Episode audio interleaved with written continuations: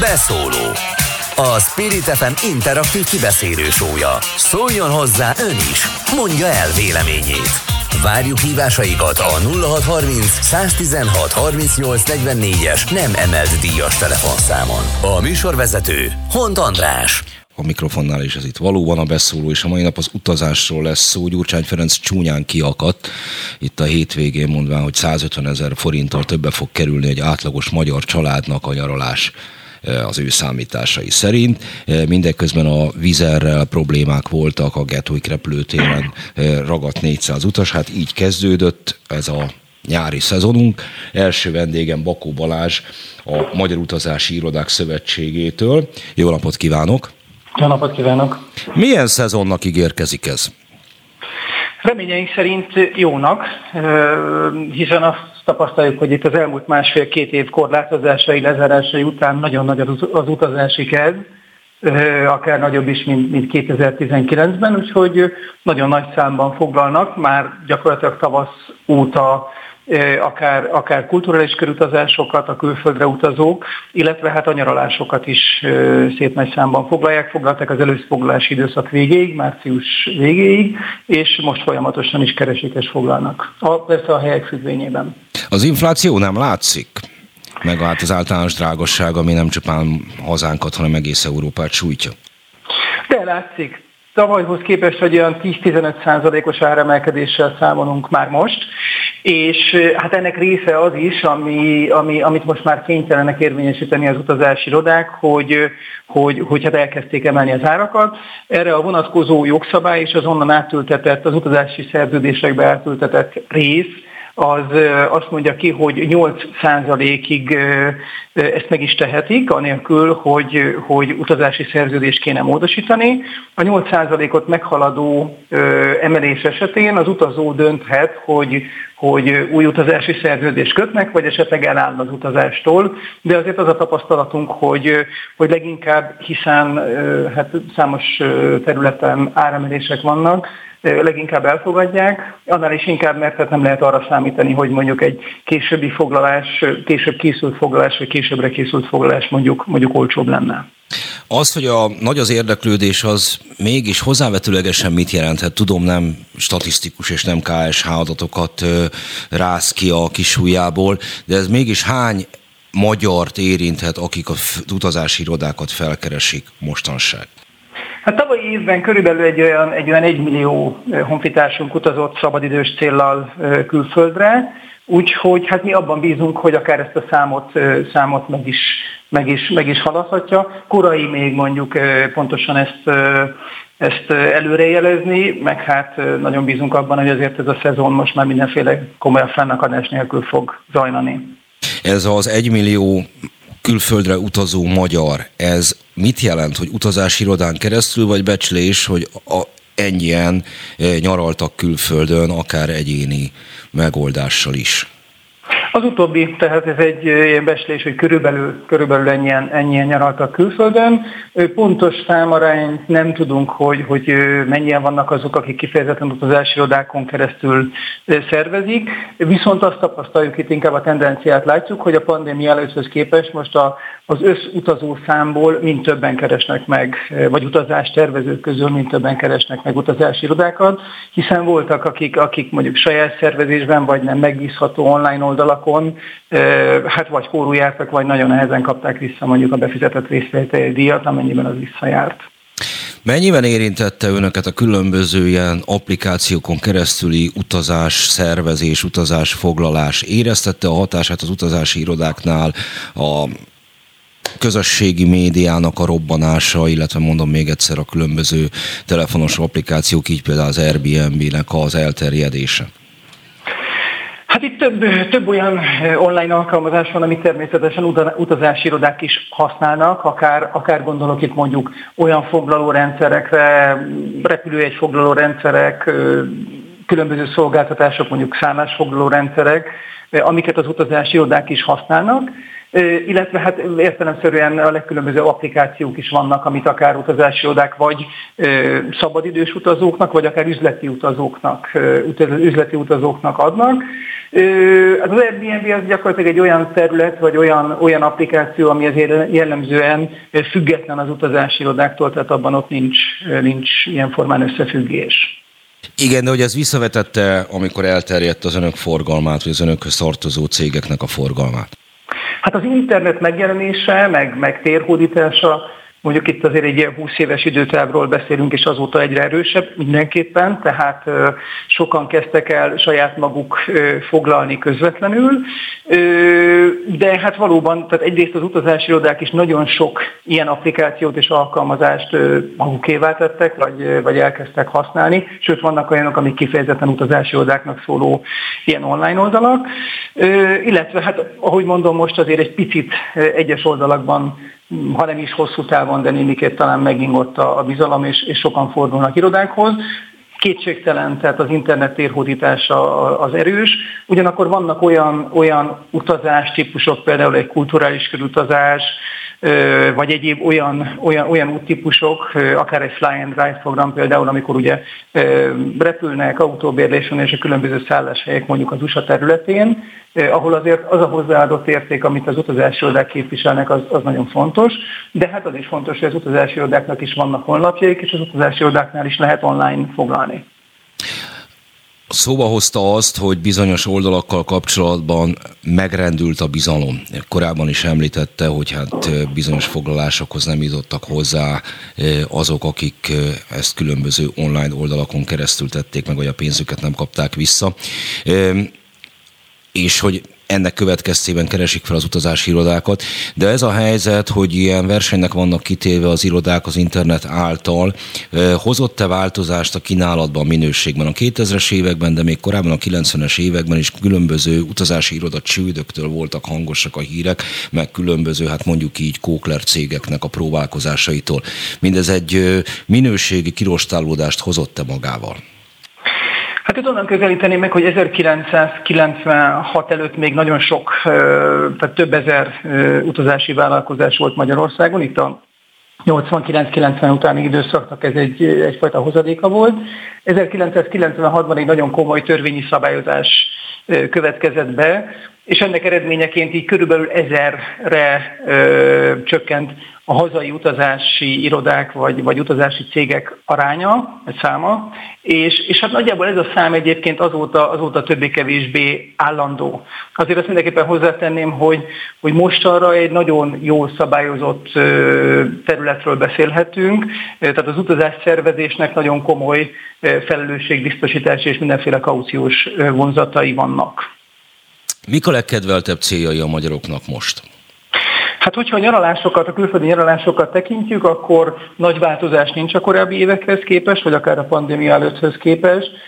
Horvátország, Görögország, Törökország a legnépszerűbbek, de utánuk Egyiptom, Olaszország, Spanyolország, Tunézia, amiket, amiket leginkább keresnek. És hát szerencsére itt azért a, a tengeri hajóutak is egyre inkább, egyre inkább visszakerülnek a köztudatba, és keresik, foglalják. Van-e valamiféle szezonális jellegzetesség, tehát az, hogy melyik célpontok, melyik időszakban a legnépszerűbbek?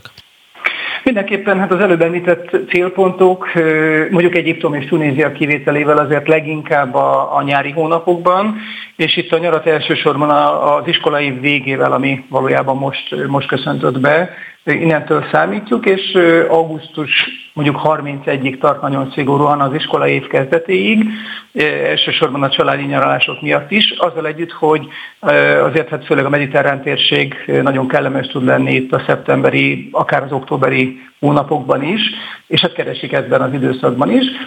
Egyiptom, Tunézia esetében az időjárásból adódóan, és hát hogy ott, ott tovább, meg más időszakokban is nagyon jó idő van, azért ez, ez némiképp kitolódik. És hogyha meg persze természetesen más utazási formákról tehát beszélünk, tehát például a kulturális körutazásoknak jellemzően, és a városlátogatásoknak tavasz, tavasz és ősz a szezonja.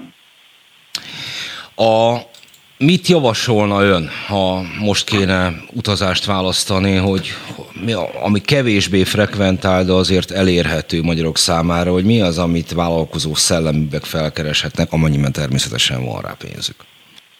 Hát gyakorlatilag az imént említett országok közül bármit, de hát ezen kívül még, még ugye számos kedvelt úti cél van, csak itt mondjuk Görögország, Törökország, Egyiptom, Tunézia és jelen esetben Majorka, illetve Bulgária azok, ahova csárterjáratokat is szerveznek a hazai utazási irodák. Az nagyon fontos hozzátenni, hogy, hogy nagyon gyorsan fogynak a helyek. Tehát azt tapasztaljuk, hogy például Törökország esetében már júliusra, de már augusztus 1-es heteire is nagyon nehéz helyeket találni. Noha a hazai utazás szervezők a tavalyi évhez képest dupla kapacitást kötöttek le, most már kb. heti 40 csárterjárat az, ami majd közlekedni fog, de hát most a megnövekedett igény miatt ez is kevésnek mutatkozik. Úgyhogy hát én igazság szerint arra, arra búzítok mindenkit, hogy, hogy minél előbb foglaljanak. Most az, hogy hova lehet utazni, hát az a nagyon jó hír, hogy most már azért a legtöbb az említett országok közül, vagy a, a nyáron kedvelt ö, nyaralóhelyek közül azért vagy teljesen feloldotta a, a, a COVID miatti beutazási korlátozásokat, vagy nagyban megkönnyítette. A beszélgetés mint az én beszélgetésem második részében erről lesz szó a Covid és utazásról. Egy pár, aki lakóautóval töltötte a Covid időszakot. Viszont öntől azt kérdezném, hogy vannak-e még olyan helyek, ahol a különböző szabályozások keserítik az utazók, akár az utazás szervezők életét? Főleg Ázsia, az, ahova most még azért még viszonylag nehezebb, tehát egyes pontjaira be lehet utazni, de például Kína esetében még azért elég nehéz a beutazás, Úgyhogy elsősorban, elsősorban itt az ázsiai területnek, hát mondjuk Dél-Amerika, Dél-Amerika egyes területei. Európa esetében azért már nagyon, vagy legtöbb helyen gyakorlatilag mindenféle korlátozás nélkül be lehet utazni, vagy az én említett Egyiptom és Tunézia elfogadja a magyar védettségigazolást is, úgyhogy, úgyhogy szerencsére azért ez most már, ami itt a nyarat, meg akár az őszi időszakot illeti, azért egyre könnyebb lesz minden. Ott kérnek védettségigazolványt egy, Egyiptomban és Tunéziában? Igen, igen, igen, de elfogadják a, elfogadják a, hát a két oldalú, két ország közötti megállapodás között, vagy tehát a, a Magyarország és Egyiptom, illetve Magyarország és Tunézia, Tunézia közötti megállapodás eredményeként elfogadják a magyart is. Hát ha valakinek nincs se ugye az európai, de hát akkor nyilván azért a, a magyar van, akkor vagy ez vagy az van, akkor, akkor szükséges a, a PCR-teszt vagy az antigén-teszt. Ja, tehát magyarán szóval ki lehet a védettségét váltani PCR-tesztel is. Igen, így van.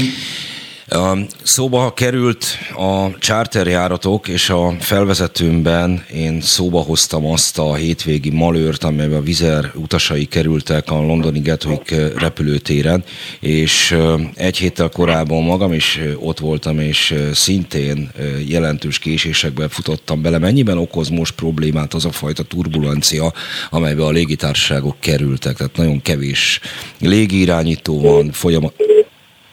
Haló?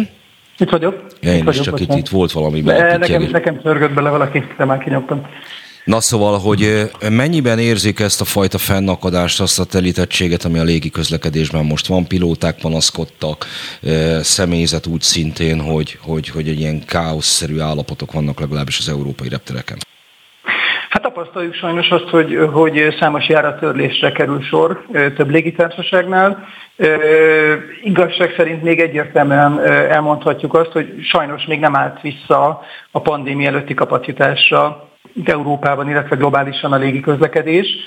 E, úgyhogy sajnos ez, ez, ez így van. Ennek elsődleges oka egyébként a, a, a munkaerő hiány, mind a, mind a, a világ, mind Európa különböző repülőterei esetében a földi kiszolgáló személyzet, a légirányítók, vagy repülési irányítók, illetve hát a ténylegesen a légitársasági vagy a járatok személyzete is még még korlátozott, és, és hát valóban, valóban most, most esetenként sor kerül a különböző légitársaságoknál járattörlésekre.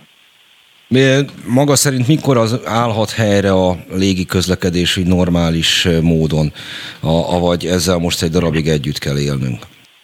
Hát nehéz megmondani, én azt gondolom, hogy ez most itt különösen a nyári időszakban, meg úgy, hogy, hogy nem csak Magyarországon, hanem, hanem gyakorlatilag a világon mindenhol és egész Európa szerte is nagyban megnőtt az utazási kedv, mind a szabadidős utazókat figyelembe véve a utazásokat, mint pedig az üzleti utazásokat. Úgyhogy hát ez most egy olyan, olyan helyzet, amit, amit a légitársaságok azt mondom, hogy próbálnak, próbálnak minél hatékonyabban kezelni, de, de erre most szerintem egy, egy néhány hétig még valószínűleg számítani kell. Tudom, hogy elsősorban a magyar utazók a profiljaik, de talán van arra azzal kapcsolatban információja vagy észlelése, hogy a hazánk iránti érdeklődés az most hogyan alakul Európa szerte? A hazánk iránti érdeklődés az hagyományosan nagy, és szerencsére meg is indult itt a pandémia után a, a beutazás. Hát ami biztosan nem tett jót ennek, az a, az a február 24-én kezdődött orosz-ukrán konfliktus. Először gyakorlatilag hát összességében azt mondhatjuk, hogy egy másfél hétre még a, a külföldi utazások és itt a szabadidős utazások tervezése is megfagyott, az azért szerencsére itt másfél hét után nagyjából ugyanúgy folytatódott, mint előre, kivéve persze az oroszországi ö, utazások. És hát aztán azt tapasztaljuk, hogy, hogy főleg tengeren túlról, tehát az USA-ból és Ázsiából még még kevésbé jönnek.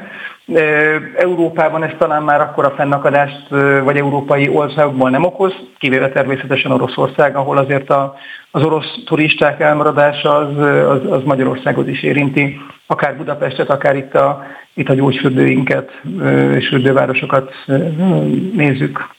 Igen, erről már korábbi adásainkban volt szó, beszéltem kifejezetten olyan utazás szervezővel, aki az orosz utakra, illetve oroszok magyarországi utaztatására volt berendezkedve, és hát nem tudott csinálni, várt a jobb időkre. A jobb időket illetően pedig a kérdésem az, hogy nyilvánvalóan az, azt a két évet, ami 2020-tól talán az idei tavaszig tartott, azt az utazási irodák, mint cégek valószínűleg nem a legkönnyebben vészelték át. Azt gondolja az ember így látatlanban, hogy elbocsátásra is sűrűn sor kerülhetett. Mi az, ami, ami most megállapítható a, az utazási cégek gazdasági erejét, foglalkoztatottságát tekintetében, hogy helyreáll lassanként az iparág a pandémia után? Nagyon bízunk benne, hogy igen. Hát 2020 vonatkozásában hát sajnos elmondhatjuk azt, hogy kb. 70-80 százalékos visszaesés volt. Ez gyakorlatilag egy globális jelenség, és Magyarországot sem kimélte. Tavaly körülbelül a 2019-es amúgy nagyon jó évnek olyan 50%-át érték el a, a, az utazási irodák, és hát az idejében abban bízunk, hogy, hogy most már egy akár tehát 80%-ot, vagy akár egy kicsivel azt meghaladó ö, forgalmat is ö, tudnak realizálni idén a, a, a hazai utazási vállalkozások. Kétségkívül sor került elbocsátásokra, vagy akár, akár a munkaidő csökkentésére. Hát most azt tapasztaljuk, hogy most, most viszont fokozott igény van a, a, a, a turisztikai munkaerőre. No és akkor végén, mármint a beszélgetésünk végén még arról mondjon nekünk pár szót, hogy a célállomásokon túlmenően, tehát hogy melyik a legkedveltebbek, amelyről már beszélt, hogy milyen típusú utak azok, amelyek a legkeresettebbek a magyarok között. Mondjuk változatlanul tengerpartiak, vagy a városlátogatások is jönnek fel. Melyik, melyiket érdeklődik leginkább, melyik iránt érdeklődnek leginkább a magyar utazók? Ez elég erősen szezonális, most így a nyári hónapokban, tehát ebben a mondjuk két és fél hónapos időszakban egyértelműen a, a, a tengerparti nyaralások a legnépszerűbbek, de szerencsére már, hát ahogy említettem korábban is, tavasz és ősz az a kulturális körutazások, meg az európai városlátogatások időszaka. Ezeket is már nagy számban keresik és keresték, és hát már tavasszal is viszonylag nagy számban mentek el, mind buszos, mind repülős városlátogatások és körutazások. És hát a tél az pedig a sielésen túl elsősorban az egzotikus egzotikus üdülések időszaka. Gondolok itt például Dubajra, Maldív-szigetek, Mauritius, Dominika, Mexikó, amiket azért szerencsére, vagy amely destinációkat itt a, a téli időszakban már kerestek, hát Dubaj kifejezetten sokan, aminek alapvetően túl azon, hogy, hogy egy ilyenkor vonzó, vonzó célpont. Az is oka volt, hogy a helyi beutazási szabályok azok gyakorlatilag tavaly éveleje óta nagyon kiszámíthatóak voltak, és hát tavaly október 1-től idén március 31-ig Expo volt Dubajban, úgyhogy ez egy plusz, plusz attrakciót is jelentett. Leginkább ezek, és hát természetesen még a tengeri hajóutak, amit szintén említettem röviden az imént. A nyári időszakban elsősorban a földközi, meg az északi tengeri régiók, téli hónapokban pedig a Karib térség, és egyes időszakokban akár mondjuk Ázsia térsége is, ezek mind népszerűek szoktak lenni.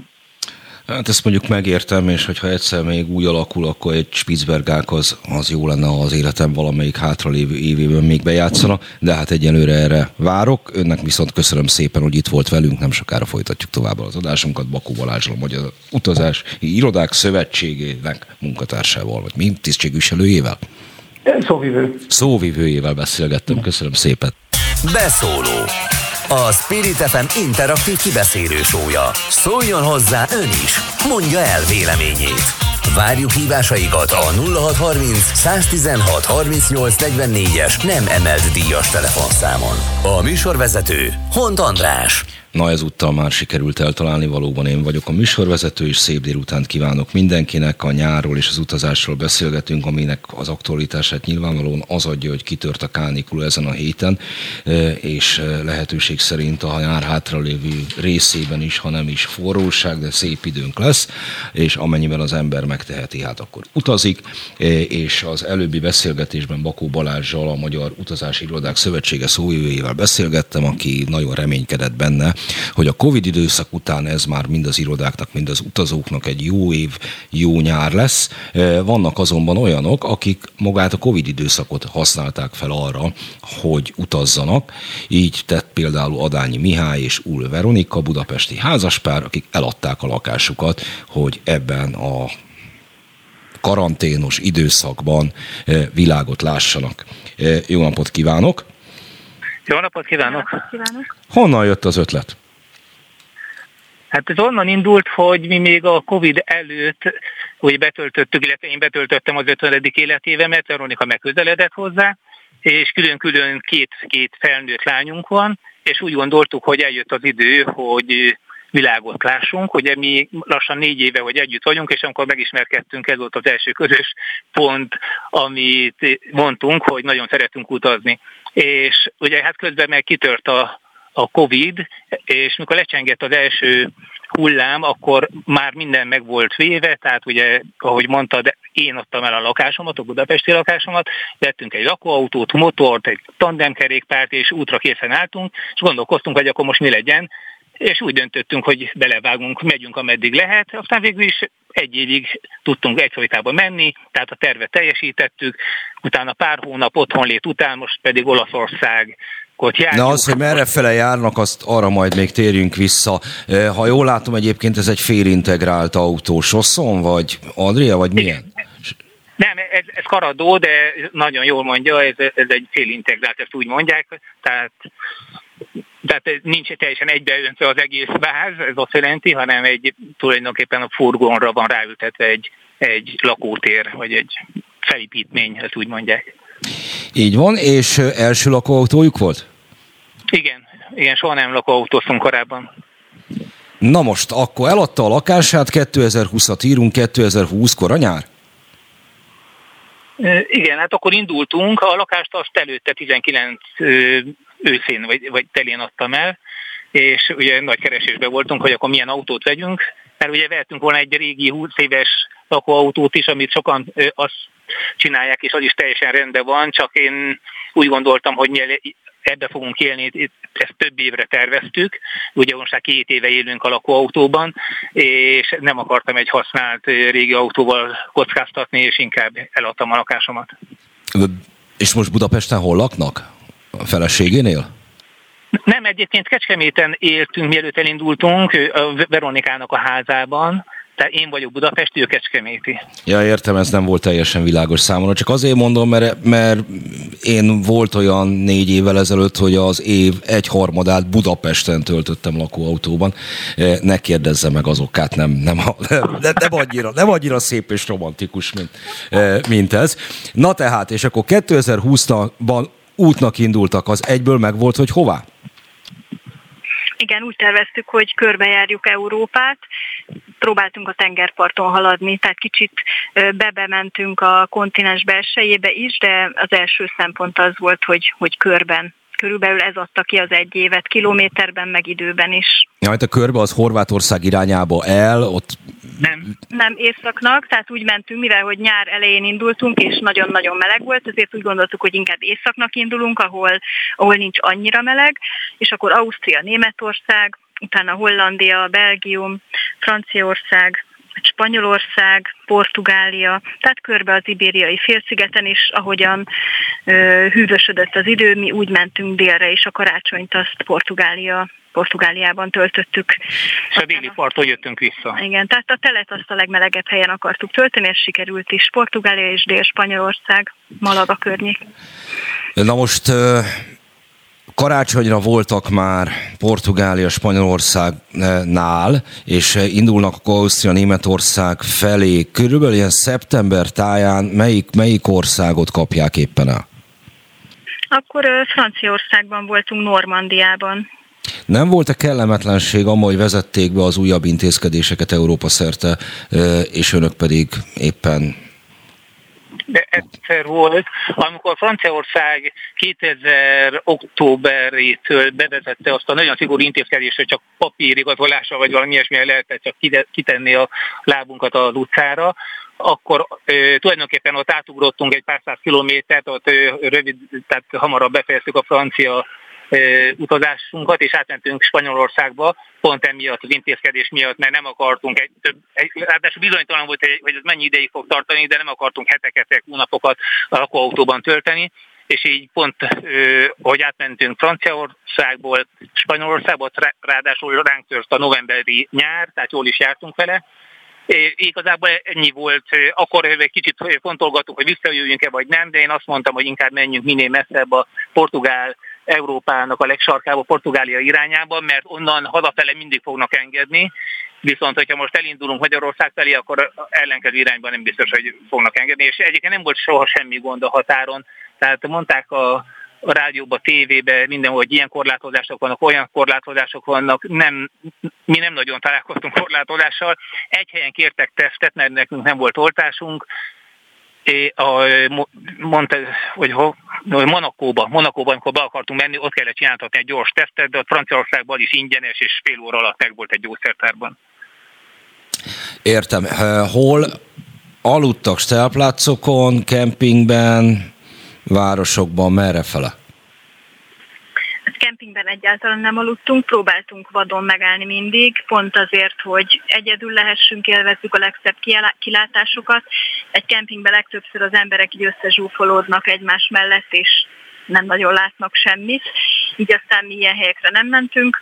Volt, amikor igénybe vettünk olyan helyeket, ami kijelölt lakóautós parkoló volt, de azok is inkább olyan, olyan választások voltak, amikor a tengerhez közel, vagy egy nagyon szép park mellett, vagy egy, vagy egy nagyon szép városban tehát ilyenek is voltak, de leginkább szabadon és, és a legszebb kilátással ilyen helyeket kerestünk. Tehát pont ez volt az álmom, hogy olyan helyeken ébredjek föl, ahol egyszerűen fantasztikus kilátás van, vagy a tengerre, vagy a hegyre, vagy egy túra, vagy bármi oknál fogva valami természeti szépségre, vagy egy nagyon szép városra, és ez nagyon-nagyon bejött, és arról nem is beszélve, hogy sokkal olcsóbb, rengeteg pénzt spóroltunk, tehát nem is gondolnák az emberek, hogy mi Veronikával havonta kevesebb pénzből élünk, mint otthon lennénk. Kilen, körülbelül 900 eurót költünk havonta, és költöttünk akkor is az egy éves út alatt, és most is. Egyébként, hogy most sokkal drágább a benzin. Hát attól függ, hogy egyébként hol vásárolnak be melyik országban, mert egy évre előre nem, nem lehet azért bespájzolni még egy lakóautóba sem teljesen. Nem, persze nem spejzolunk be. Nincs szükség rá, mert Európa szerte van Aldi és Lidl, ami tudjuk, hogy diszkontáruházak, és ott körülbelül, ha nem is mindig fele, felével kevesebbe kerültek a dolgok, de azért jócskán kevesebbe kerültek, mint, a, mint az általában az országokban a klasszikusabb bevásárlóközpontok. Úgyhogy nem kell bespájzolni, hanem mindig, mindig megveszi az ember. Veronikának köszönhetően egyébként nagyon szépen és változatosan étkezünk, tehát nem költünk sok pénzt étteremre, nagyon ritkán megyünk étterembe. Veronika a legkülönlegesebb ételeket is megcsinálja a lakóautóban, szóval semmiben nem szenvedünk hiányt. Tulajdonképpen úgy élünk, mint hogyha körülbelül milliárdosok lennénk, mert mi úgy tekintünk tulajdonképpen a, a ingatlanokra. Tehát mi nem kell, hogy, hogy, hogy birtokoljunk hatalmas tengerparti nyaralóházakat, hiszen egész Európa a miénk, az egész tengerparti rész a miénk, ahova megyünk, az mind a miénk. Viszont úgy fizetünk cserébe az ingyenes megállókért, hogy mindenhol, ahol megállunk, összeszedjük a szemetet. Van személyszedő botunk, van nagy 130 literes szemetes zsákunk, és szépen összeszedjük a szemetet magunk körül. Ez azért is jó, mert mi is tiszta helyen éjszakázhatunk, amikor megállunk, sokszor tényleg nagyon-nagyon mocskos helyek vannak, eh, néhány helyen sajnos, de kitakarítjuk, és, és ez a fizetség. Ez feltűnt valakinek, hogy megérkeznek a magyarok és felszedik indításként a szemetet maguk körül? Egyébként igen, egy, egy jó néhány helyen megdicsértek minket, hogy megköszönték, hogy, hogy megcsináljuk meg, hogy ezt kellene csinálni mindenkinek, meg hogy milyen jó, hogy így megtesszük. Hát sajnos Olaszországról nagyon sok jót tudok mondani, de az egyik rossz, amit be kell említsek, az, hogy, hogy bizonyos részei nagyon-nagyon szemetesek. Tehát itt, itt, itt, volt olyan hely, hogy négy zsákkal szedtem, 430 literes zsákkal szedtem össze egy helyen. Melyik volt a legszebb hely, ahol voltak? Melyik, és melyik volt a legkalandosabb? Úgy összességében az összes ország közül? Így van. Mert Nem is csak az ország feltétlenül az országon belüli helyeket tekintve. Ó, hát ez nagyon nehéz. Hát Franciaországban például Normandiában Etretat, így hívják ezt a várost, ez így északon van, szemben Anglia, az egy csodálatos uh, sziklaképződmények vannak a, a parton, és maga a város is nagyon kedves, tehát az volt az egyik legszebb, legszebb hely, illetve hát Dél-Spanyolországban vannak nagyon szép kisvárosok, ami, ami nagyon tetszik nekünk. Hát mindegyik országból tudnék mondani legalább öt helyet, ami csodálatos, de egyébként én nekem a nagy vágyam az, hogy Toszkánában éljek. Hát most ugye onnan jövünk, Toszkánáról készítettünk nemrég egy, egy 40 perces filmet, mert ugye van egy YouTube csatornánk is, I Love Utazás néven található meg, és a Facebookon is, Veronika képeivel, és ott el is mondjuk abban a videóban, hogy az az álmunk, hogy ott éljük le idős életünket, időskorunkat, éveinket, igen. És lakóautóban, vagy Toszkánában? Vagy Toszkánában lakóautóban? Hát, nem lakóautóban. A lakóautózást most arra használjuk, hogy megismerjük azokat a helyeket, illetve mindent megismerjünk, ami bejárható, ami értékünkkel, itt időben, meg térben, és hogyha találunk egy olyan helyet, ahol letáborozhatnánk fixen, akkor, akkor ott veszünk majd valamilyen ingatlant, amiben vendégül láthatjuk a négy lányunkat és a sok unokát, ami majd sorban érkezik, már kettő, majdnem, majdnem kettő van is nekünk. És barátokat, ismerősöket is nagyon szépen vendégül látnánk. Um, ezek szerint nem lett elegük egymásból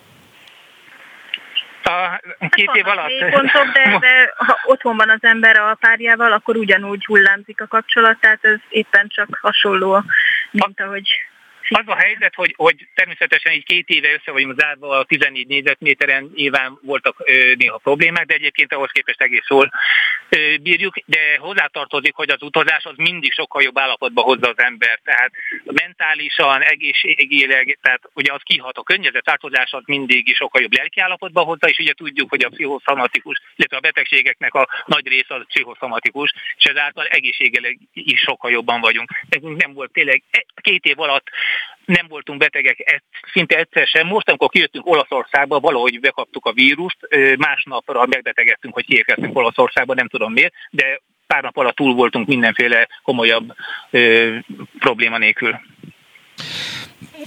Mennyiben érintkeztek más lakóautósokkal Covid időszak alatt, mennyiben, mennyiben tapasztalták azt, hogy más országokból mások is elindul, felkerekednek és elindulnak Európa legkülönbözőbb tájékai irány, irányába?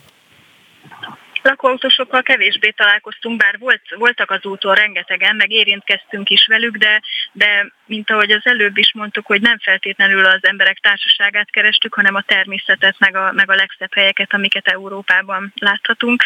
De kontaktáltunk mindenkivel egyébként a helyiekkel is, a városban is, a, a boltokban, sőt felkerestünk Dél-Spanyolországban egy pár ismerőst is, a Misinek az osztálytársát például, és, és az interneten is megismerkedtünk emberekkel. A kifizettek, azok meghívtak, és akkor találkoztunk velük. Igen, szóval barátkoztunk, meg egy angol úriember is barátkoztunk egyébként, szóval ez nem azt jelenti, amit mond Veronika, hogy nem kerestük különösebben az emberek társaságát, hanem inkább a természetes, csendes helyeket kerestük, de mi barátságos emberek vagyunk egyébként, tehát kötöttünk barátságokat is. Én ezt láttatlanban megelőgelkeztem volna, hogy barátságos emberek, nem azért kérdeztem.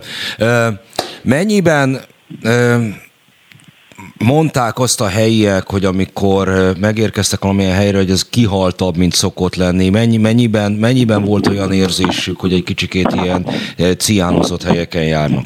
Ugye a Covid időszakról beszélünk. A Covid időszakról? Hát sok, sok ilyen hely volt tényleg. Hát akkor ki volt, kihalt Európa igazából, például Lisszabonban az egyik legnyűsgőbb nagyvárosban, Európában senki sem volt konkrétan, mert ott olyan, pont egyszer egy olyan ö, időszakban érkeztünk oda, amikor teljes lockdown volt, tehát ott csak a rendőrök, és, a, és aki munkába ment, az mehetett ki az utcára, és munkába meg nagyon kevesen mentek, mert legtöbben ugye otthonról dolgoztak, tehát teljesen ki volt halva a város, sportolni lehetett, és akkor mi futóruhába futottunk tulajdonképpen.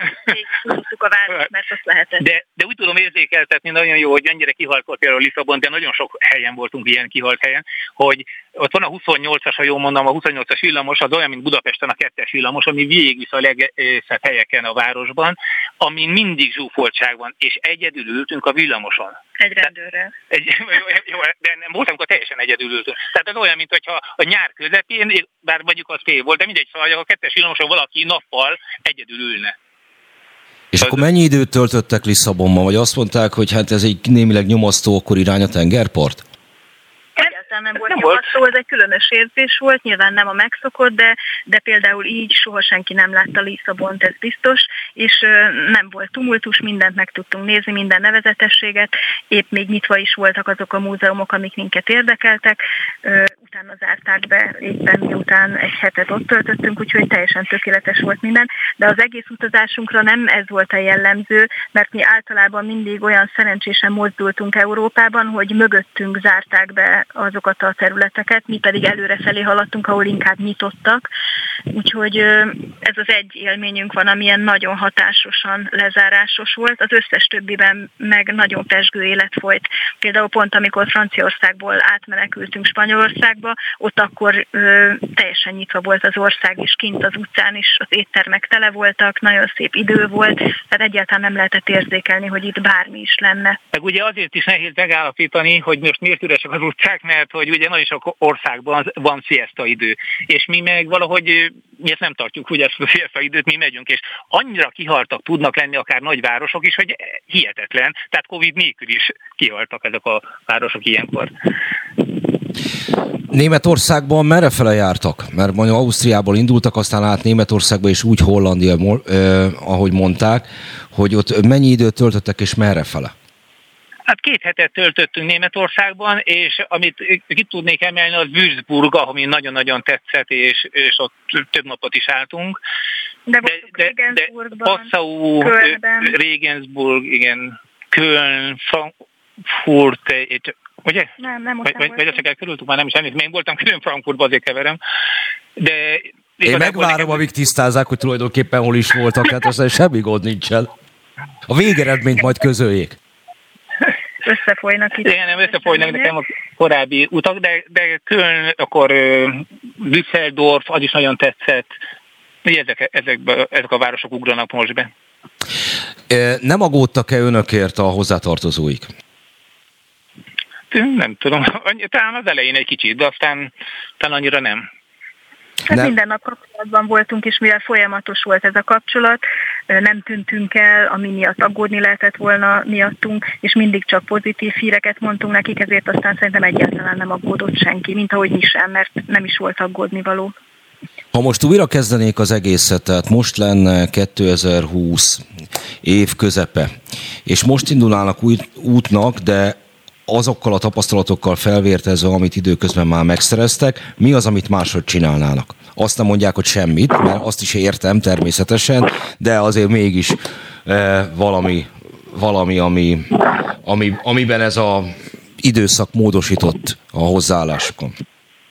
Hát pedig higgye, hogy egyszerűen én például teljesen azt, azt tudom mondani, hogy egyáltalán semmit, minden teljesen tökéletesen ment, de tényleg. Lényeges dolgok, én, én is azt mondom, hogy semmit. Vannak apróságok talán, hogy ahogy mondtam, van egy YouTube csatornánk, talán más szisztémával venném fel a videókat, mert az nagyon sok időmet elvisz a, a videóknak a vágása, de, de, de utazás szempontjából igazából talán hamarabb kezdeném el használni a Google Earth alkalmazást, mert sokszor úgy találunk nagyon jó parkolóhelyeket, meg van egy Park Fortnite nevezetű applikáció, azt kevésbé kedvelem, de valamikor arra szorulunk, talán azt hamarabb kezdeném el használni. Nem volt-e gondjuk a különböző technikai dolgokkal, a lakóautónak, az ürítésével, gázfelvételével, ilyesmik? Hát a gáz az pont egy olyan pont, ami minden országban, új országban kihívást jelent, mert minden országban másfajta palack van, másfajta reduktor kell, szóval az néha kihívás volt.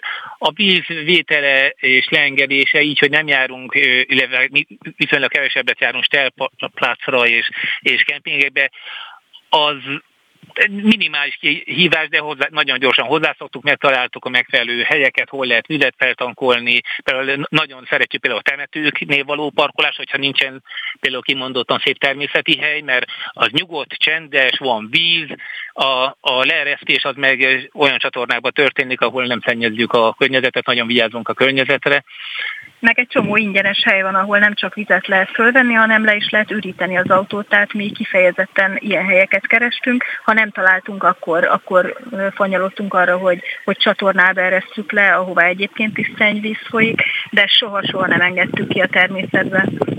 Én az... mondjuk el is vigyázni, hogy tengerparton mondjuk nem feltétlenül lehet leengedni a csatornában, mert az a tengerbe folyik. Igen, azért kérdeztem Németországot előbb, és azért kérdeztem aztán ezekre a technikai problémákra rá, mert Németország hihetetlenül fel van készülve a lakóautós utazásokról, ott az előbb, tehát maga a név, a is ugye német. Ott, ott rengeteg ilyen hely van, az infrastruktúrája meglehetősen ki van építve, viszont a többi helyen korán sem ennyire biztos. Tehát még Németországhoz képest, akár Franciaország, akár Spanyolország mennyiben volt, vagy Portugália, mennyiben volt komfortos? De Spanyolország szerintem nagyon-nagyon felkészült a, a, a lakóautókra. Franciaországban valóban például sokkal nehezebb parkolóhelyet találni, vizet találni, nagyon sok a magasságkorlátozás, de szerintem Portugália is, meg, meg Spanyolország is nagyon-nagyon lakóautós barátország, nem? Hogy Igen, de mi kreatívan állunk mindenhez, tehát mi nem, nem ezeket a szervezett helyeket tartjuk szem előtt elsősorban, hanem hanem, hanem kreatívan a, a legszebb helyeket keressük, és ahhoz rendeljük hozzá ezeket a technikai dolgokat, és mindig sikerül. Soha nem voltunk ö, bajban. Ha mást nincs, akkor, akkor egy utcai csapból, ahol egyébként is isznak az emberek, akkor ott megtöltjük a ballonjainkat, és azzal töltjük fel az autót. Tehát ez Mond, a legutolsó. Mondok két példát, hogy például volt olyan, hogy amikor az Hollandia volt ugyan, de egy máshol is előfordult, hogy ott egy üzletbe mentünk be egy vízzel, annyira nem volt víz, hogy bementem egy fodrászüzletbe, és egyszerűen kértem 20 liter vizet, mert van két balonunk, a másik pedig az, hogy van olyan, amikor ki kell lépni a komfortzónából, és annyira nincs víz, hogy előfordul, hogy mit tudom, két napig nem fürdünk. Vagy, vagy pedig úgy fürdünk, hogy csak ilyen nedves rongyal át, átölünk magunkat. Tehát, tehát, hogy nem tusolunk. Ez a lényeg, hogy nem Igen. sok vízhasználattal tusolunk, hanem, hanem ö, megfürdünk otthon, mint amikor nem volt még fürdőszobája az embernek, egy laborba engedi az ember a vizet, és abból megmosdik. Tehát tökéletesen megoldható az is. Nem vesztek-e össze azon, vagy nem vitatkoztak össze azon, hogy éppen merre mennek, vagy ezt jó előre eldöntötték, hogy mely lesz az útirány?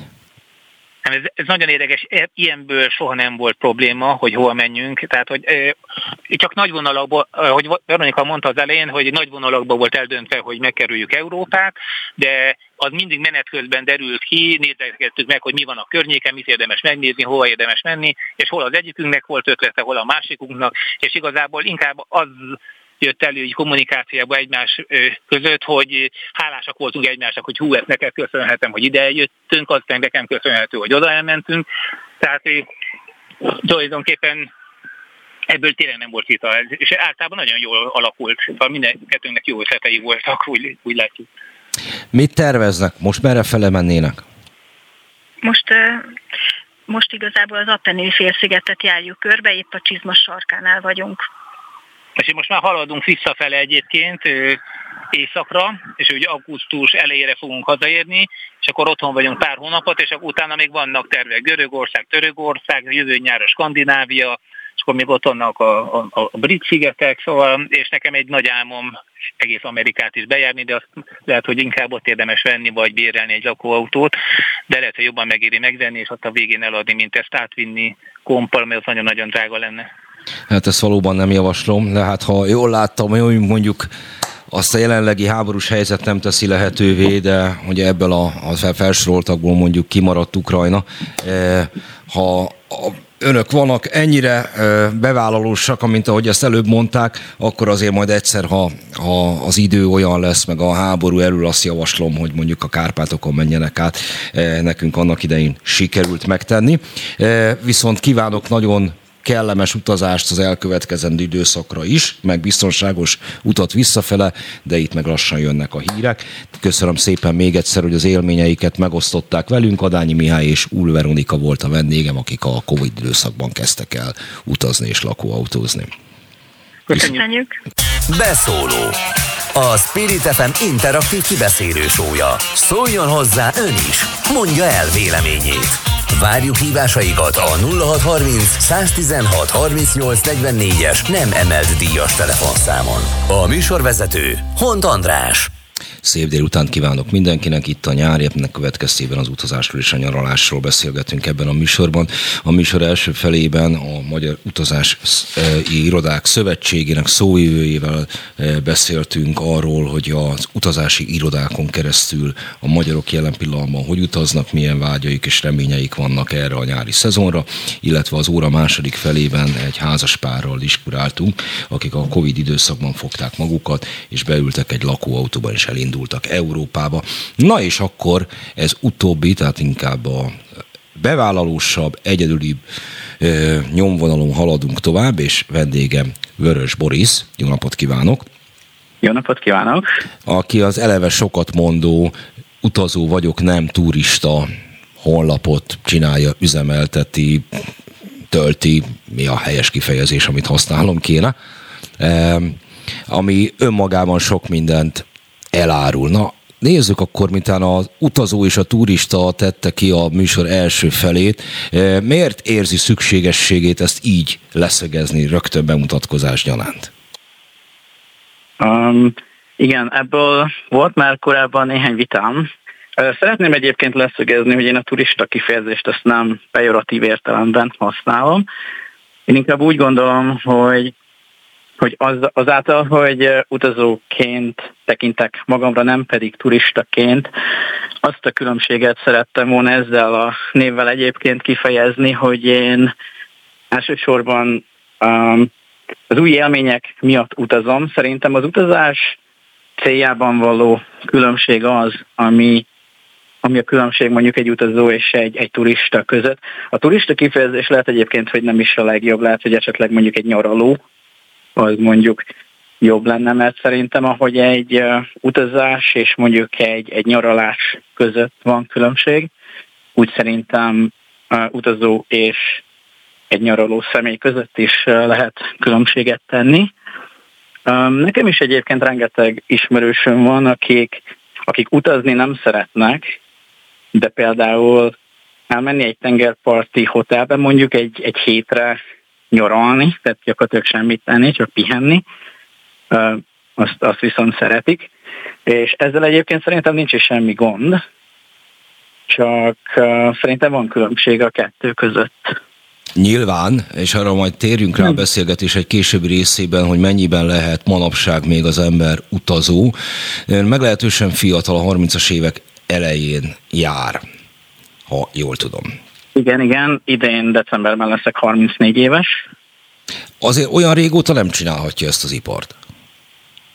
Hát 2009 óta Ázsiában élek, akkor voltam 21 éves talán, igen, és ki Kínába kerültem ki egyébként tanulmányaim uh, során, kerültem ki egy kínai egyetemre kínai nyelvet tanulni, és ott uh, ez volt az első repülő utam is egyben egyébként Kínába, és ott, ott szerettem bele az utazásba, úgyhogy az utóbbi olyan 10, igen, az utóbbi 13-4 évből gyakorlatilag 11-12-t Ázsiában éltem. Na jó, de ez az első rész, a Kína, az ugye ez még nem utazás, egy ösztöndíjjal került ki Kínába, és tíz évet élt ott?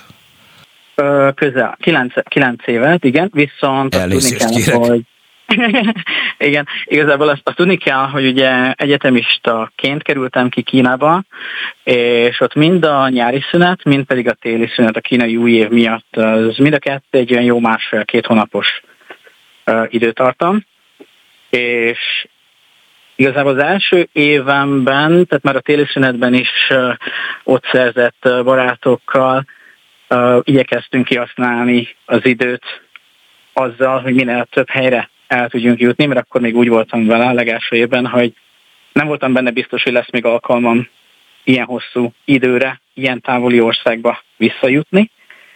Úgyhogy 2010. január-februárját az gyakorlatilag Dél-Kelet-Ázsiában töltöttem, és annyira megtetszett az egész um, hangulata az utazásnak, hogy, hogy eldöntöttem, hogy vissza szeretnék jutni Kínába egyrészt, tanulni, mert akkor uh, én Na várjuk, várjuk, várjuk, várjuk, maradjunk még itt ennél az öszt, ösztöndíjnál.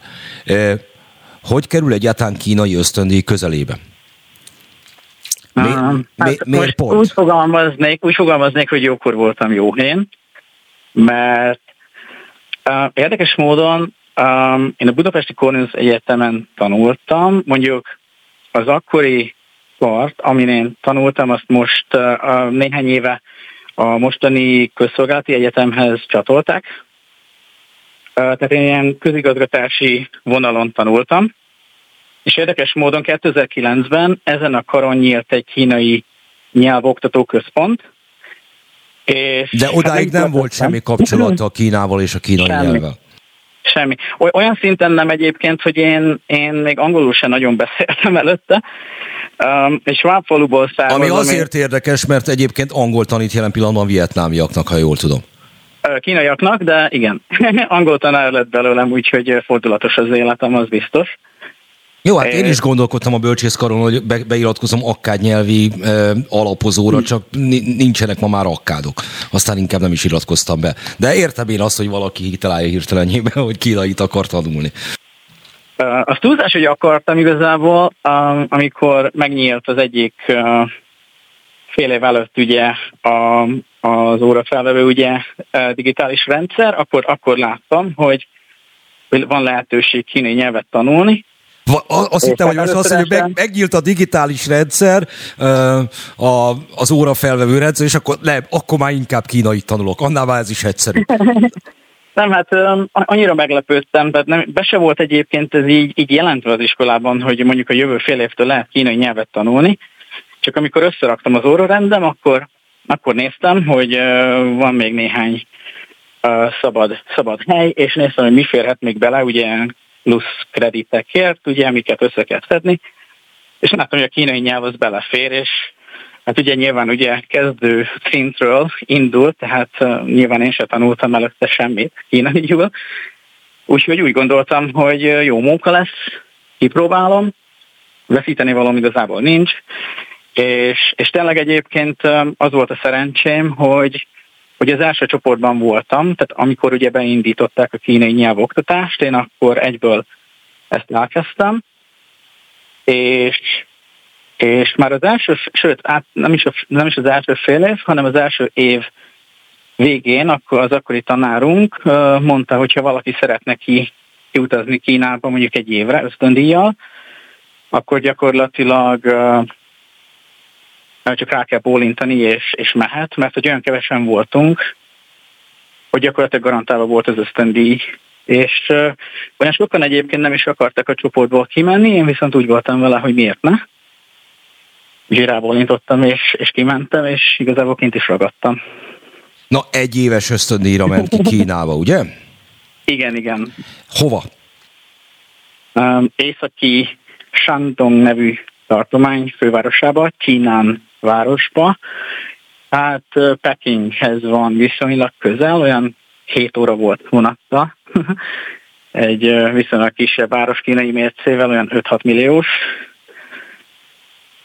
Falu, tényleg. Igen. Tanárom javasolta egyébként, mert ebben a tartományban egy viszonylag olyan tisztának mondható nyelvjárást beszélnek, ami a mandarin ugye a standard kínai nyelvhez viszonylag közel van, meg, meg ott egyébként se volt sok külföldi, tehát nagyon kevesen beszéltek a, a városban, még az egyetemen is egyébként angolul, úgyhogy rá voltunk utalva arra, hogy megtanuljunk kínaiul. No, akkor még ugorjunk egy picikét vissza, mert előbb belekezdett, csak én ezzel a kínai ösztöndíjjal elkanyarítottam a beszélgetést. Tehát egy sváb faluból származik. Honnan is? Harta. Még egyszer? Harta nevű falu, a Dunapartján 100 km kereken Budapesttől délre. Igen, tudom, hol van. E, és ehhez képest az első repülőútja Kínába vezet, kiment 5-6 milliós kisvárosba. Első élmények, az első benyomások, amiket szerez, arról mondjon két szót. Hú, hát a kultúrsok az hatalmas volt.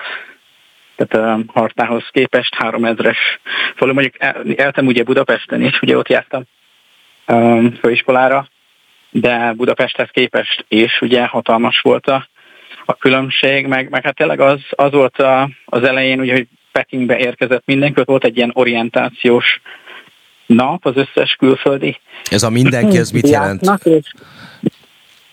Hú, hát az egy ilyen elosztó központ volt gyakorlatilag, a világ összes tájáról ugye érkeznek mindenféle évben gyakorlatilag Kínába külföldi diákok, úgyhogy több száz diák volt azon a napon, amikor én is érkeztem, még a tanév előtt a nyár folyamán, egy augusztus végi napon, és, és igazából a kultúrsok az akkor jött, amikor tényleg felraktak minket egy vonatra, és és annyit mondtak, hogy majd 7 óra kell kb. lesz. Ja, minket ez mit jelent, hogy ez egy ilyen nemzetközi brigád minden felől nyugatról? Igen, igen. A Magyarországról egy napon utaztam kettő másik diákkal, ők, ők szintén ugyanabban a városba mentek tanulni, viszont egy másik egyetemre, szóval ebből a szempontból szerencsés voltam. Mert tényleg, amikor kimentem, akkor, akkor még az angolt is törtem, hát kínai sem beszéltem nyilván ugye profin egy év után,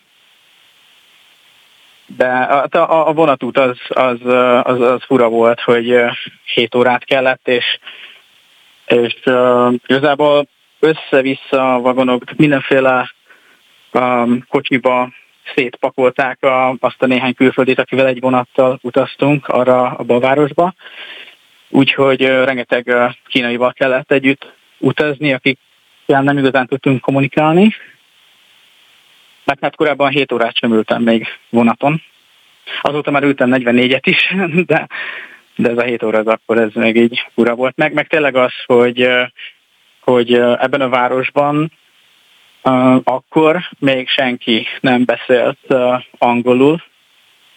Tehát, hogyha az utcán bárkit, akár tényleg a legnemzetközi szavakat sem ismerte gyakorlatilag senki, tehát az, hogy taxi, vagy, vagy hogy hotel, ha nem tudtad kínaiul, akkor, akkor nem értettek meg.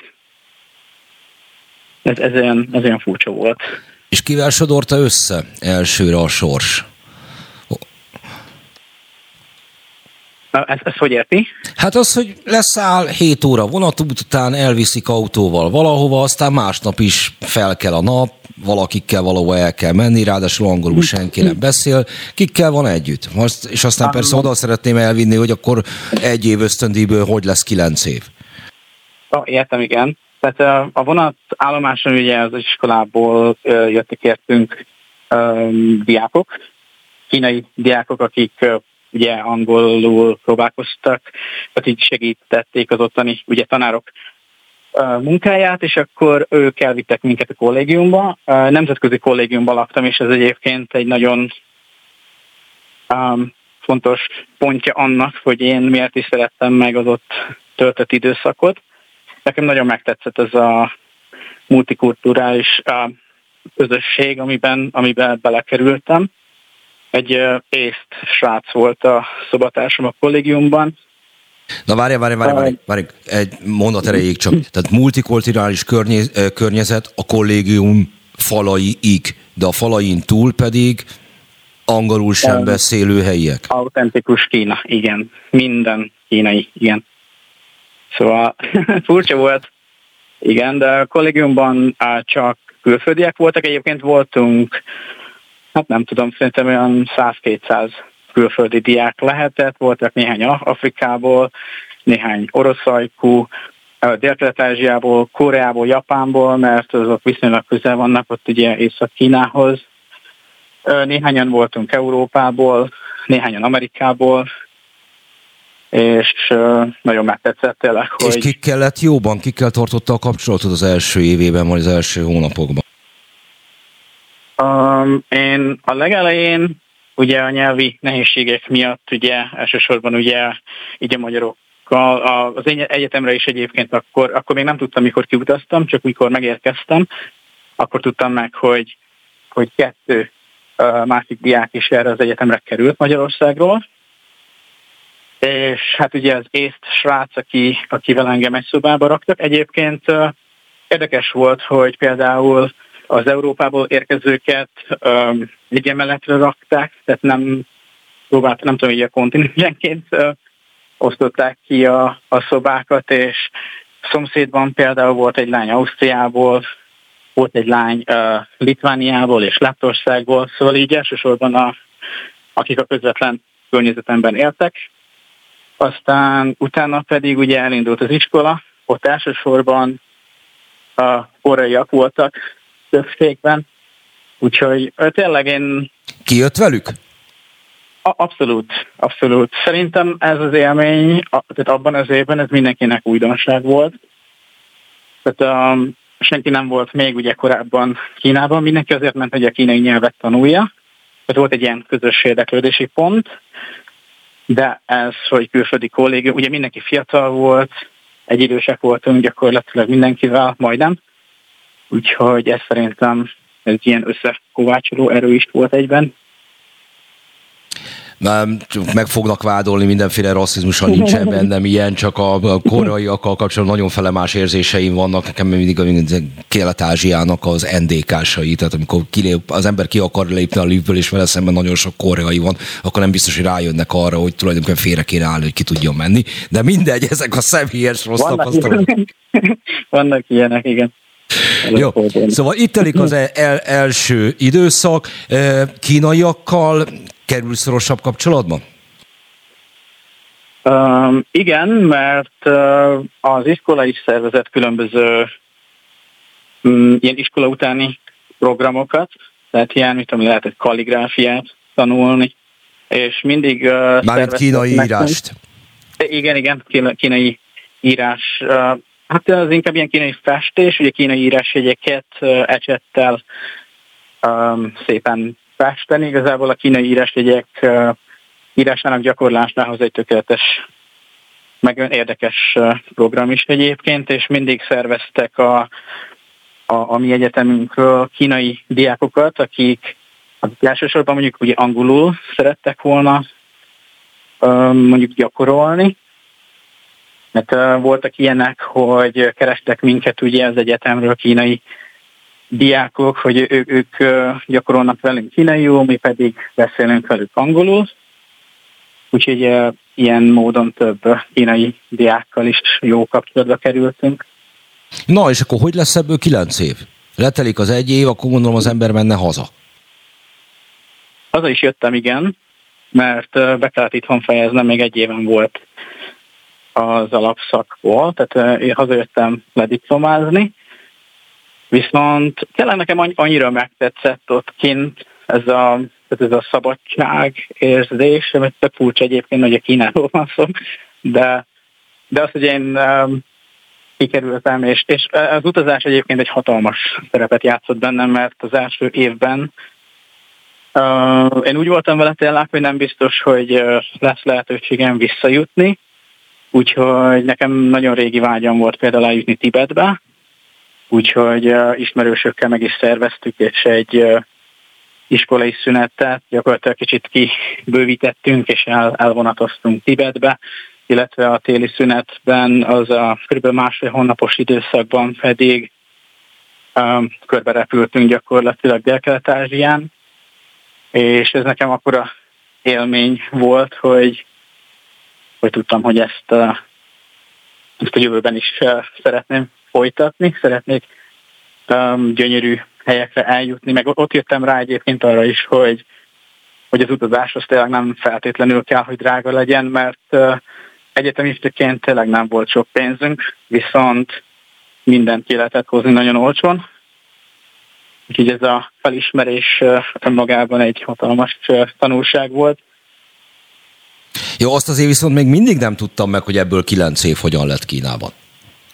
Uh, úgy, úgy, hogy uh, hazajöttem, és megbeszéltem a tanárommal, hogyha van még valamilyen ösztöndíj javaslata, vagy uh, esetleg, hogy ha tudna bármilyen tanácsot adni, hogy milyen úton, módon juthatnék ösztöndíjhoz, hogy mondjuk a mesterszakot azt ne itthon csinálja meg, hanem Kínában, akkor, akkor ne tartsa magában. És szintén jókor igazából jó, jó helyen, mert mondta tanárom, hogy pont abban az évben, amikor én itthon voltam, akkor a, az iskola, a, a magyar ugye iskola, illetve egy kínai egyetem kötött egy teljesen új megállapodást, aminek keretein belül uh, gyakorlatilag uh, szintén olyan módon működött, hogy aki, tehát hogyha egy, egy diák um, ki szeretne mondjuk menni Kínába, akkor, akkor gyakorlatilag garantálva van számára a hely, cserébe a magyar iskola is ugye fogad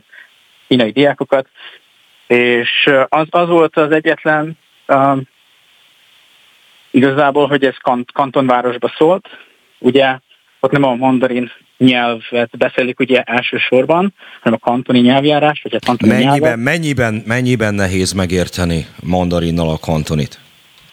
A kantonit azt nem igazán lehet megérteni, hogyha csak mandarin beszél az ember, viszont Kanton az egy akkora város, hogy rengetegen vannak Kína összes részéről gyakorlatilag, tehát um, rengeteg olyan emberrel lehet találkozni, akár éttermekben, akár az utcán, aki, aki nem is beszél egyébként a kantonit, szóval ez így nyelvtanulás szempontjából nem volt abszolút hátrány. Illetve Na, akkor innen a... folytassuk, mert itt el kell menni pár perc promó ö, blokkra, és aztán utána jövünk vissza, és akkor beszélünk a Kínán kívüli többi ö, úti célról is majd, ö, illetve arról, hogy még merre fele járt, és folytatjuk majd kantonnal természetesen, de pár perc, és utána jövünk vissza. Rendben, rendben. Beszóló. A Spirit FM interaktív kibeszélő sója. Szóljon hozzá ön is. Mondja el véleményét.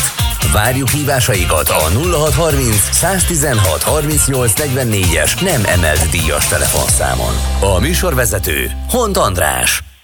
Továbbra is szép napot kívánok mindenkinek. Vörös Borisszal beszélgetek, aki a Corvinusról jutott kantonba, a Corvinusra pedig egy Kalocsa melletti kisfaluból, és aztán ott ragadt kilenc évig is, és éppen kantonnál tartottunk, és itt szakítottam meg, ahol körülbelül azt fejtegette, hogy egy ilyen Kínán belül multikulturális hely.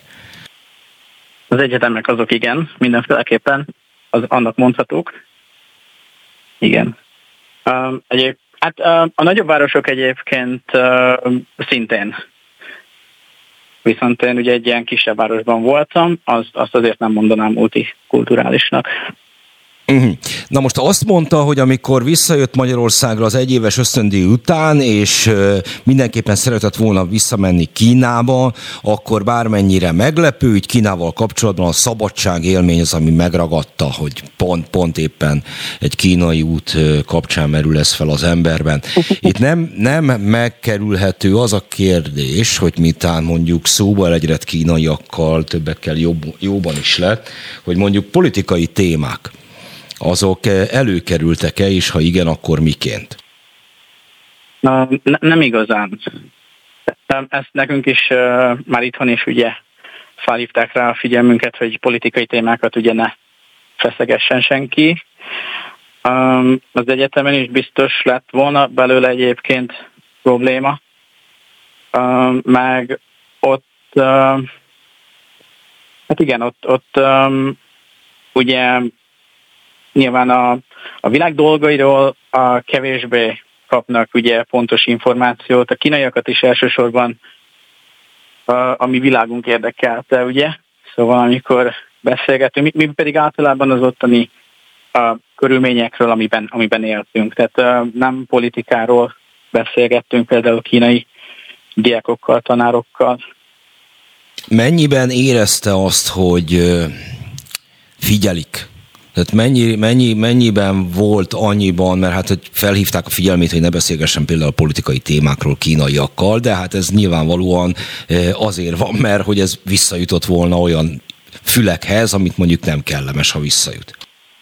Lehetséges, de abszolút nem éreztem ilyet. Biztos egyébként, hogy volt olyan az egyetemen, aki mondjuk ezt így, nem tudom, figyelte mondjuk a külföldi diákokat, de, de ezt abszolút nem lehetett érezni. Tényleg külföldi diákként abszolút szabadok voltunk, igazából tényleg azt se vették véresen komolyan, hogy, hogy mindenki bejár minden egyes nap a tanórákra, tehát ott is lehetett lógni az iskolából, az sem igazán érdekelte egyébként a tanárokat. Úgyhogy nem volt ebből semmi, semmi problémánk. Na akkor ugorjunk egy nagyot, mert hogy nem ragadt le Kínánál, hanem a, az idejének jelentős részét azóta mindenféle más országban is tölti. Azt írja, hogy 50 országban fordult meg eddig. Igen, Ázsiában és Európában, kettő kontinensen jártam eddig, illetve az utóbbi kettő és fél évben Vietnamban éltem, Covid miatt ragadtam bent egyébként. Most jöttem haza egy hónapja, rövid látogatás idejéig, illetve utaztam a szabadidőmben viszonylag sokat, például Indonéziában, Fülöp-szigeteken, Indiában. Igen, ezt 2000... olvastam, hogy Fülöp-szigetek az ilyen szívecsücske, ez oda hogy került? Még a 2010-es évben, amikor először voltam ugye Kínában, akkor csináltunk egy olyan utat, amit ma már egyébként nem csinálnék, hogy körbe repültünk, próbáltunk eljutni annyi országban, amennyibe csak lehet, tehát ilyen másfél hónap alatt megfordultunk, nem is tudom, hét országban, és ott akkor jutottam el néhány napra például Boracay szigetre, és annyira megtetszett az ottani strand, meg úgy a hangulat, hogy tudtam, hogy oda még vissza kell mennem, és egyébként szerintem világviszonylatban is elmondható a Fülöp-szigetekről, hogy a világ egyik legszebbje például trópusi szigetek témakörben. Úgyhogy azért is azok a kedvenc uh, helyeim. Hogy kezdett el akkor így utazgatni a környéken, a környékbeli országokban? Mert oké, okay, rendben Kínát értem, azt is a, a lehetőség, meg a, a bizarság, hogy egy kínai nyelvtanfolyamnak a, a tanulmányi rendszerben való feltüntetése az megragadja a fantáziáját, azt is, hogy visszamegy Kínába, azt is, hogy érdeklik a helyek, de ebből még mindig nem következik Fülöp-szigetek, India, Tibet, a Maldív-szigetek, Vietnám és a többi. Uh, igen, tényleg um, igazából nekem tényleg annyira megtetszett uh, az az exotikum, meg az a, tényleg az a káosz egyébként, ami, ami Kínában volt, hogy, hogy kíváncsi Uh, kíváncsi lettem a többi országra is egyébként ott a környéken. A legelején tényleg úgy voltam vele, hogy valószínű nem lesz lehetőségem visszajutni, vagy legalábbis nem hosszú időre, úgyhogy igyekeztem minél több szabadidőmet utazásra fordítani. Néhány napokban esetleg csak így, hogyha néhány napunk volt, akkor csak így a, a környező tartományba mentünk például át Kínán belül. A téli szünet az ugye hosszabb volt, és azt, azt pedig akkor Dél-Kelet-Ázsiában repültünk például Erézsával, ez mint itthon még a Covid előtt ilyen Ryanair és Vizer, ugye pár ezer forintos árakon lehetett eljutni egyik országból a másikba, ez egyetemistaként ugye fontos szempont volt. És tényleg annyira megtetszett, hogy, hogy tudtam, hogy nekem um, ezt kell csinálnom, vissza kell térnem, és tényleg minél, minél többet szerettem volna látni, minél több kultúrát megismerni, minél több helyre eljutni. Úgyhogy ez így, ez így megmaradt. Tényleg ez mondhatom azt, hogy szerelem volt első látásra. Mármint az utazás. Utazás, igen. Vezet is erről egy blogot, amit már említettem a beszélgetésünk elején, az utazó vagyok, nem turista.hu honlap az öné, és ezen van egy blog, amin a különböző helyek, amelyeken járt, arról ír mindenfélét. Hogyan kell elképzelni az életmódot, amit folytat? Hogy egyszer csak elvetődik valóban, ott néz valami munka után? Uh, nem, igazából korábban tényleg az volt, hogy uh, Kínában először ugye tanultam, utána pedig elkezdtem angol tanárként dolgozni, tehát a kínai szünetek, azok így megmaradtak. Tehát én főleg a, a téli időszakban, illetve a nyári időszakban utaztam többet. Ez ilyen egy évben mondjuk olyan három-négy hónap. A nyári időszakban általában hazajöttem, de azért megtoltottam néha egy-egy úttal, ott a környéken, mondjuk egy-két Fülöp-szigetek, vagy valami hasonló. Illetve 2008-ban hazaköltöztem Kínából, akkor úgy hoztam össze a dolgaimat úgy alakítottam, hogy fél évre el tudtam menni utazni a hazaköltözés előtt. Illetve... Akkor hova utazott? Akkor bejártam Dél-Kelet-Ázsiának például azokat az országait, ahol korábban még nem volt lehetőségem, illetve az olyan országokat a környéken, ahol szintén nem jártam még, például Japán, Kelet-Timor, India, Nepál, Myanmar, illetve egy-két ország, ahol, ahol korábban már megfordultam, például Indonézia, csak olyan régiókban, ahol még nem. És mikor hazaköltöztem, akkor találtam egy online, szintén angol oktató munkát, kína, kínai cégnek dolgoztam. Egyébként ezt még a mai napig csinálom, viszont tavaly már változtattak a az ezzel kapcsolatos jogszabályokon Kínában, úgyhogy egyre rosszabbak a feltételek, úgyhogy majd valószínűleg a jövőben ezt majd Vietnámban fogom tovább csinálni, de lehet, hogy nem online. Szóval eddig azért is tudtam, például 2019-es évben, mikor itthon éltem, vagy itthon laktam egy évet, akkor gyakorlatilag majdnem minden hónapban el tudtam valahol menni egy-egy olcsó repülőjegyen, mert a munkát azt meg tudtam oldani online. És ez volt a szerencsém egyébként Covid idején is, e-, ezért nem volt probléma mondjuk beragadni Vietnámban. A felsorolt Ugye? helyek közül, mert említette például Myanmar-t, melyik volt a legrizikósabb? Legrizikósabb? Igen, a legrizikósabb. Hát, uh, igazából talán Indonéziát mondanám, abból a szempontból, hogy én az olyan helyeket uh, szeretem elsősorban felkeresni, ami kevésbé ismertek, tehát kevés információ található mondjuk az interneten. Például körülbelül olyan összesen három, három-négy hónapot töltöttem már különböző utakon, például Indonézia keleti részeiben, például Pápua és Maluku tartományokban. És nem, nem is mondanám igazából rizikósnak, viszont ott... Tehát kontaktált pápuákkal? I- igen, voltam például um, Pápua törzseknél is, illetve igen, Pápuában. Na várjunk akkor egy kicsikét, kicsikét, akkor itt álljunk meg a pápuáknál.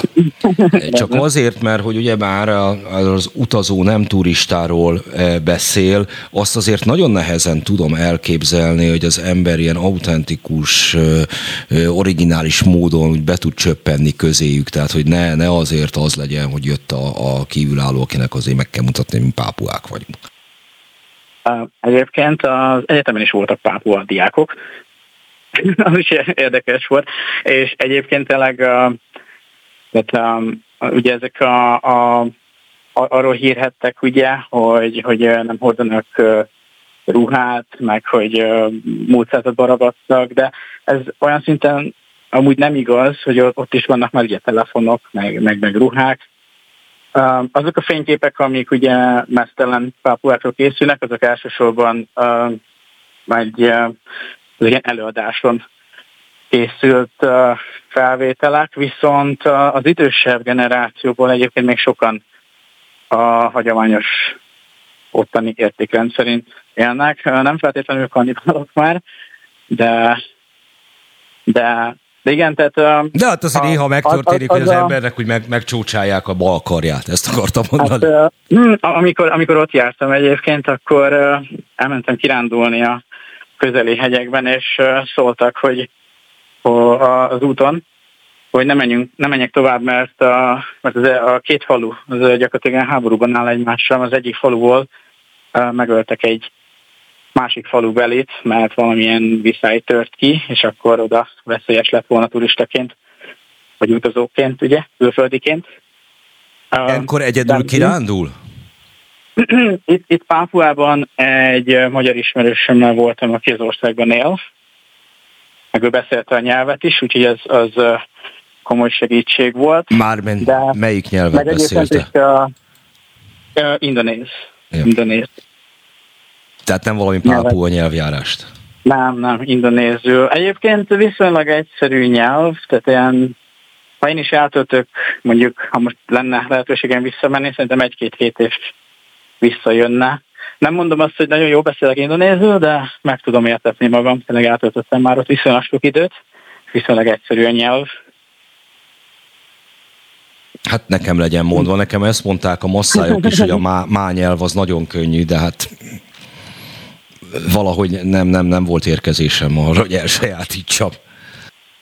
Ne, nekem muszáj volt, mert tényleg a, a keleti részein Indonéziában utazgatni, uh, ott is hát hasonló, mint mondjuk Kína, hogy sokan nem beszélnek angolul, azt pedig ki kellett deríteni, hogy mondjuk mikor indul a hajó, meg van-e szabad szobájuk, úgyhogy sok helyen egyébként még tényleg sem volt, hogy esetleg mondjuk a Google fordítóval kommunikáljak, úgyhogy volt nálam egy ilyen útiszótár, és akkor azon, azon, azáltal sikerült kommunikálni, aztán utána pedig ez így kialakult és számragadt.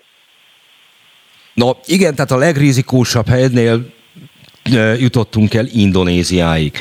De azért ugorjunk egy kicsikét vissza Myanmarhoz. Hát Myanmarnak a, a legújabb kori története sok minden, csak nem éppen csendes, nyugodt és, és kiegyensúlyozott. Ebből mit érzékelt helyben?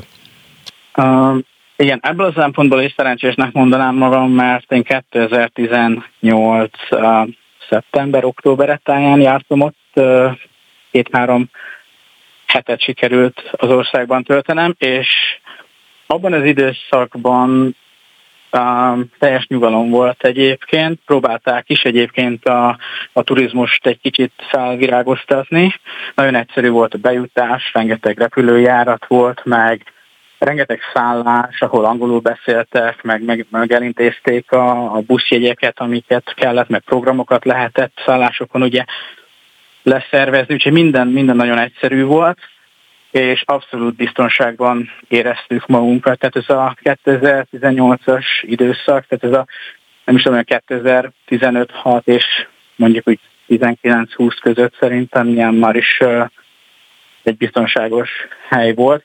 Voltak olyan részei, ahova külön engedéllyel lehetett csak mondjuk beutazni, de, de a főbb látnivalók, mint mondjuk egy, egy bagán ugye óvárosi, vagy uh, ugye olyan ősi romok, mint mondjuk Ankorvat, hasonló uh, atmoszférával, tehát a turistásabb, a híresebb helyek, azok, azok mindenki számára elérhetőek voltak. Hol uh, él most? Vietnámban. Igen, ezt tudom. Haiphong nevű városban, Hanoi-tól hát olyan másfél órányi autóútra. A Halongböbölhöz van viszonylag közel. Hogy keveredett oda? Hogy keveredett oda, hogy Vietnámban él életvitelszerűen? A feleségem az vietnámi, iPhone városból származik vele Kínában. Ja, hát jó, kérem, mit könnyű. Igen, Kínában, Kínában ismerkedtünk meg. 2018-ban hazaköltöztünk Magyarországra, vagy 2018 végén. 2019 évet, 19-es évet azt itt, itt megint álljunk meg egy kicsit. Hogy tetszett Igen. neki Magyarország? Um, bejött, abszolút. Tehát um, érdekes, hogy, hogy én, én, én abszolút uh, mondjuk így Ázsiát favorizálom így az utazás miatt. Tehát mondjuk ott élni azért egy picit nyűgösebb, mint, mint mondjuk itthon.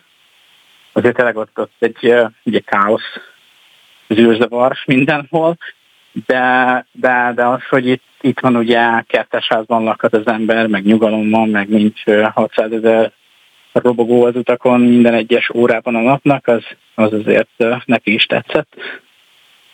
Uh-huh. Értem, tehát, hogy akkor a, a, a felesége vietnámi volt, itt bejött neki ö, Magyarország, ehhez képest mégis azt mondták, hogy akkor na jó, menjünk el vissza Vietnámba.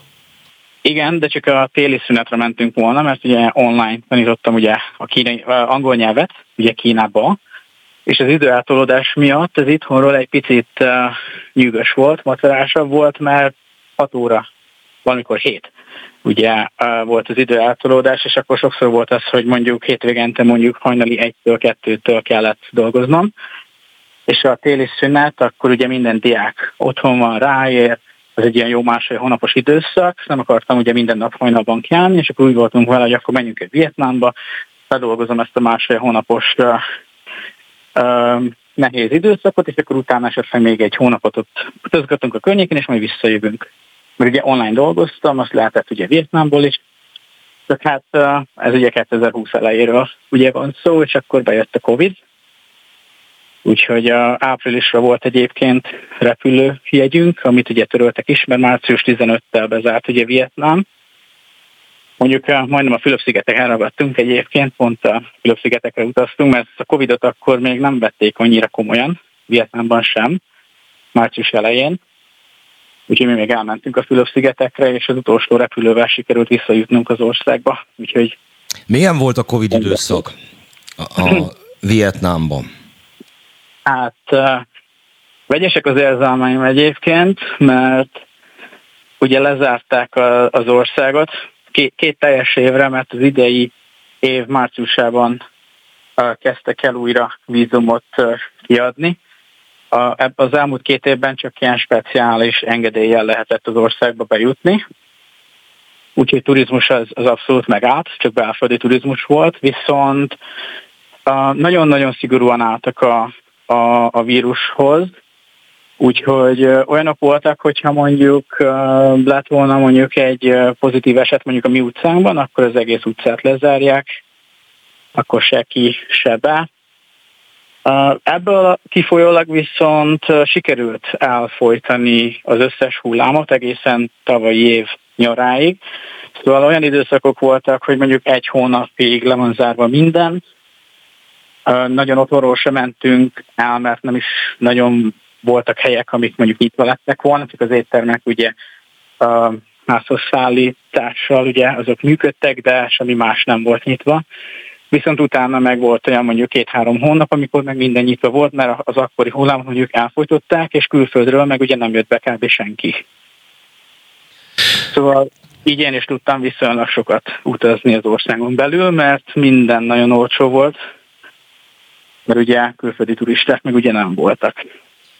Az utazást, mint szenvedélyt, azt a felesége is osztja? Uh, igen. Um, egyre kevésbé egyébként, vagy nem is tudom, hogy fogalmazzak. Szeret utazni, viszont ő már egyre inkább a kényelmes Ajaj, ne, ne, ne, ne, ne, ne, most, ne most, ne most mondtakozunk ki egy családi konfliktus. Nem, ebből nem lesz probléma szerintem. De, de igen, tehát hogyha rajta múlna, akkor, akkor Indonéziába többet nem valószínű, hogy mennénk, úgyhogy majd megyek egyedül valószínű. Ebből szempontból egyébként rugalmas, szóval elmehetek egyedül is. Úgyhogy és mennyi, mennyi, mennyi időre? Uh, ha egyedül elmegy, akkor mennyi időre mehet egyedül? Uh, hát most szeretném azt mondani, hogy az én szavam dönt, mert uh, most, hogyha mondjuk vissza, hogy vissza fogok majd tudni menni mondjuk Kelet-Indonéziába, Hát oda legalább három-négy hétre fogok menni. Egyedül, úgyhogy az asszony Vietnámban. Hát erről, erről indítson egy blogot, hogy hogyan csinálja. Rendben, majd uh, gondolkodom rajta. Hogy viselik a, az itthoniak? Rokonság. Um, hogy én hát a... um, igazából szerintem már mindenki hozzászokott, mert ugye gyakorlatilag 2009 óta nem élek életvitelszerűen itthon. Úgyhogy most édesanyáméknak kicsit nehezebb, mert van egy másfél éves kisfiunk, de most ugye sikerült hazajönnünk két hónapra, illetve hát remélem, hogy most ezt a Covid-ot egyébként már Vietnámban sem veszik úgymond komolyan, tehát ahhoz képest, hogy le volt zárva az egész ország két évig, most már gyakorlatilag oltás sem szükséges, gyakorlatilag mehet mindenki. Úgyhogy most um, egyre több országban nyitnak, megtörlik el a korlátozásokat, úgyhogy bízom benne, hogy mi is többször fogunk tudni majd hazautazni. Annyit mondjon el nekem még itt a végére, rengeteg mindenről beszéltem, mert kicsikét agódtam, hogy hogyan fogjuk ezt az egy órát egymással eltölteni, de hál' Istennek nem volt ezzel probléma, hogy tényleg egy két percbe beleszuszakolva, lehet, hogy annyiba se, hogy mi az a, az a hely, ahol még nem járt, a, a, és rajta van a vakancs listáján. Fú, annyira reméltem, hogy meg fogom húzni ezt a kifejezést, de nem sikerült. Na jó, tehát, ami a célok között még szerepel. A legnagyobb álmom az óceánia. Például az nekem is. és Samoa, Fiji, vagy gyakorlatilag bármelyik sziget. Egyszer Mikronéziában már eljutottam, egy USA-hoz tartozó szigeten, Saipanon már jártam, de az Japánhoz van közel, meg teljesen Fülöp-szigeteki a hangulat, rengeteg Fülöp-szigeteki vendégmunkás van a szigeten, meg ugye a, a, a, az egész hangulat. Úgyhogy teljesen más, mint mondjuk a csendes óceánnak mondjuk ugye Polinézia része. Oda nagyon szeretnék. Ez, ez mindig is nagyon drága volt, még Kínából is, meg uh, Dél-Kelet-Ázsiából is viszonylag drága oda repülni. Általában ugye Ausztrálián vagy Új-Zélandon keresztül lehet csak. Úgyhogy oda még. Illetve a Karib térség, de viszont pénteken megyek majd a Dominikai Köztársaságba, úgyhogy az is egy uh, régi vágyam volt. Na jó, hát akkor sok sikert ahhoz, hogy a különböző eh, vágyaidnak még, eh, hogy is mondjam, legyen gyakorlati megvalósulása. A másfél éves gyermekéhez is sok örömet kívánok, és majd jelentkezzen a Föld különböző pontjairól, hogy éppen milyen kalandokban volt része. Köszönöm szépen, fogok, fogok majd jelentkezni. Nem, nem terveztem egyébként abba hagyni az írást sem, meg a videókat is tervezek majd a jövőben készíteni, úgyhogy igen, igen, azt nem tettem, nem mondtam még el, hogy mindeközben a, a YouTube-on angol nyelvű videói ezekről a helyekről Vörös Borisnak megtalálhatóak. Én meg megtalálható leszek holnap után itt, de holnap is lesz beszóló, addig is mindenkinek minden jót.